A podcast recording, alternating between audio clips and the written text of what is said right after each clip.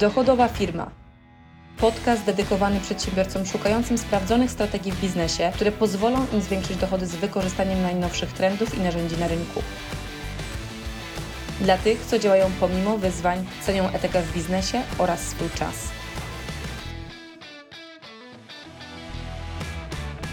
Ile z rozmów sprzedażowych, które prowadzisz, kończy się tekstem od klienta? Muszę to przemyśleć.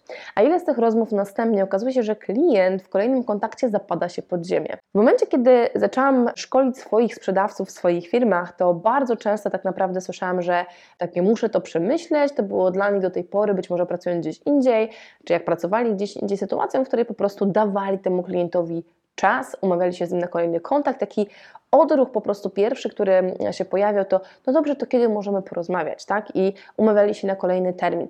Ja mówię, hola, hola, stop. Jeżeli klient mówi Ci, muszę to przemyśleć, to przede wszystkim chciałabym, żebyś zrozumiał, że w ponad 90% przypadków, nawet ponad 95% przypadków, to nie jest tak naprawdę, to brakuje Ci informacji, za chwilę sobie przez to przejdziemy. W bardzo małym procencie są to osoby, które faktycznie mają bardzo takie analityczne podejście do sprzedaży, nie do sprzedaży, tylko do kupienia czegoś i które potrzebują de facto zderzyć sobie wszystkie fakty, dane i dopiero podejmują decyzję. To jest mega mały procent osób.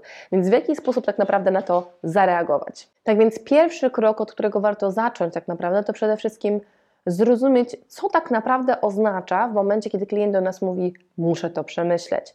Bo to, co najczęściej to oznacza, to że a, albo klient de facto ma jakieś ale, czyli ma jakąś obiekcję, którą się z Tobą nie podzielił, może nie wzbudziłeś zaufania jako sprzedawca w trakcie rozmowy i nie chce wchodzić z Tobą w kontrę, może nie ma zaufania do firmy, może w tym momencie tak naprawdę porównuje sobie to, Mhm, macie taką ofertę, to ja sobie zobaczę jeszcze inne oferty, dopiero wtedy się nad tym zastanowię. Ale jeżeli ty tego nie wiesz, nie wiesz, jakie jest jego ale, to najczęściej tak naprawdę ta transakcja będzie przepalona. Tak więc pierwszą rzeczą, którą trzeba zrobić podczas takiej rozmowy, to nie ją kończyć, ale zrozumieć. I żeby to zrozumieć, możesz mieć kilka schematów, w jaki sposób faktycznie następny tekst, czyli kolejna rzecz, Twoja reakcja, Twój tekst e, nastąpi po tym, co usłyszałeś od klienta. Natomiast pierwsza zasada, nie kończysz rozmowy, tylko Twoim celem jest zrozumieć, co tam w trawie piszczy. I w ten sposób przechodzimy do drugiej zasady, czy takiego drugiego kroku w tym procesie. Ja to nazywam takiego otworzeniem puszki Pandory, tak? Czyli Twoim zadaniem jako sprzedawcy jest pomóc temu klientowi otworzyć się i być szczerym w tym kontakcie z Tobą. Jeżeli oczywiście podejdziesz do tego w taki sposób, że Twoja komunikacja, Twoja narracja najwerbalna, bo pamiętaj, że to, co mówisz, słowa to jest tylko część przekazu. Jeżeli Twoja cała komunikacja będzie miała odczucie do klienta, że jesteś agresywny i że za wszelką cenę chcesz mu sprzedać, nie tylko do tego, że to, co mówisz, tylko Twój um, ton głosu, takie naciskanie jego, to zapewne to będzie dużo cięższe, żeby ten klient się przed Tobą otworzył. Ale jeżeli Ty pokażesz temu klientowi, że nie chcesz mu za wszelką cenę sprzedać, ale chcesz go zrozumieć przede wszystkim i zrobisz to w sposób taki nienachalny, to bardzo często dowiesz się, co w trawie piszczy, czyli ty stymulujesz do tego, żeby to się do, tego się dowiedzieć. I w ten sposób właśnie ta trzecia zasada, o której już wspomniałam, to jest zasada nie sprzedawaj na siłę. Czyli nie rób tego po prostu za wszelką cenę, muszę sprzedać i nigdy w trakcie rozmowy sprzedawca mm, nie może w ten sposób się zachowywać, żeby klient to odczuł. Więc jak te wszystkie trzy elementy ze sobą połączyć i jak taka odpowiedź może wyglądać? Możesz powiedzieć, Wie Pan co, ja też bardzo często jako klient po drugiej stronie, będąc po drugiej stronie barykady, mówię tak e, i zdarza mi się to powiedzieć i zazwyczaj to mówię w trzech sytuacjach. Albo dlatego, że nie zaufałem sprzedawcy, albo mam inne alternatywy w swojej głowie i jestem jeszcze bardzo daleko od decyzji zakupowej, albo tak naprawdę nie ufam tej marce i nie chcę wchodzić w kontrę ze sprzedawcą, dlatego e, tym się nie dzielę. Pytanie, który z tych trzech punktów to jest e, sytuacja, która jest po Pana stronie, czy, albo który z tych trzech punktów rezonuje z Panem. To oczywiście mówię na Pan, Pani, bo zakładam, że nie przeszliście jeszcze na Ty, mogliście przejść na Ty, ale teraz zobacz, w tej odpowiedzi, w tych trzech punktach, które podaję, bo to jest tylko jeden z przykładów odpowiedzi, Ty pomagasz zastymulować odpowiedź. I nie, mów, nie muszą to być takie trzy punkty. Jeżeli na przykład wiesz, że najczęstszym ale Twojego klienta to jest coś innego, to w te trzy przykłady, dlaczego ta osoba tak naprawdę, czyli dlaczego mówi Ci, że musi to przemyśleć, podajesz po prostu to, co najczęściej się okazuje w takich rozmowach.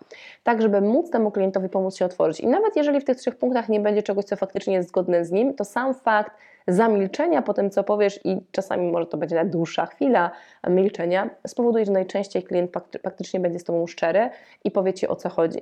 Najważniejsze, żebyś w tej wydźwięku tej komunikacji faktycznie i cała rozmowa, którą prowadzisz, była w tonie chcę zrozumieć, a nie chcę za wszelką cenę sprzedać.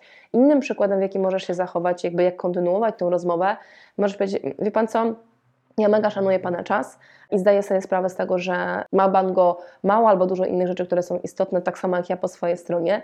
Dlatego też najczęściej, jak em, słyszę, że muszę to przemyśleć, to z doświadczenia wiem, że jest jakiś powód, którego jeszcze nie mieliśmy okazji poruszyć e, w, trakcie naszej rozmowy. I znowu możesz podać te trzy przykłady. Pytanie, który z tych powodów jest to powód u Pana? Bo wie Pan, jakby ja do tego pod, podchodzę w taki sposób, że jeżeli w tym momencie już Pan wie, że to nie jest dla Pana, Pan tym nie jest zainteresowany, to wolę to usłyszeć. Przynajmniej zaoszczędzimy sobie czas, nie będziemy go tracili nawzajem, a ja do Pana nie będę dalej wydzwaniał, bo moim zadaniem nie jest zawsze cenę sprzedać, tylko zrozumieć tak naprawdę, gdzie jesteśmy w tej rozmowie.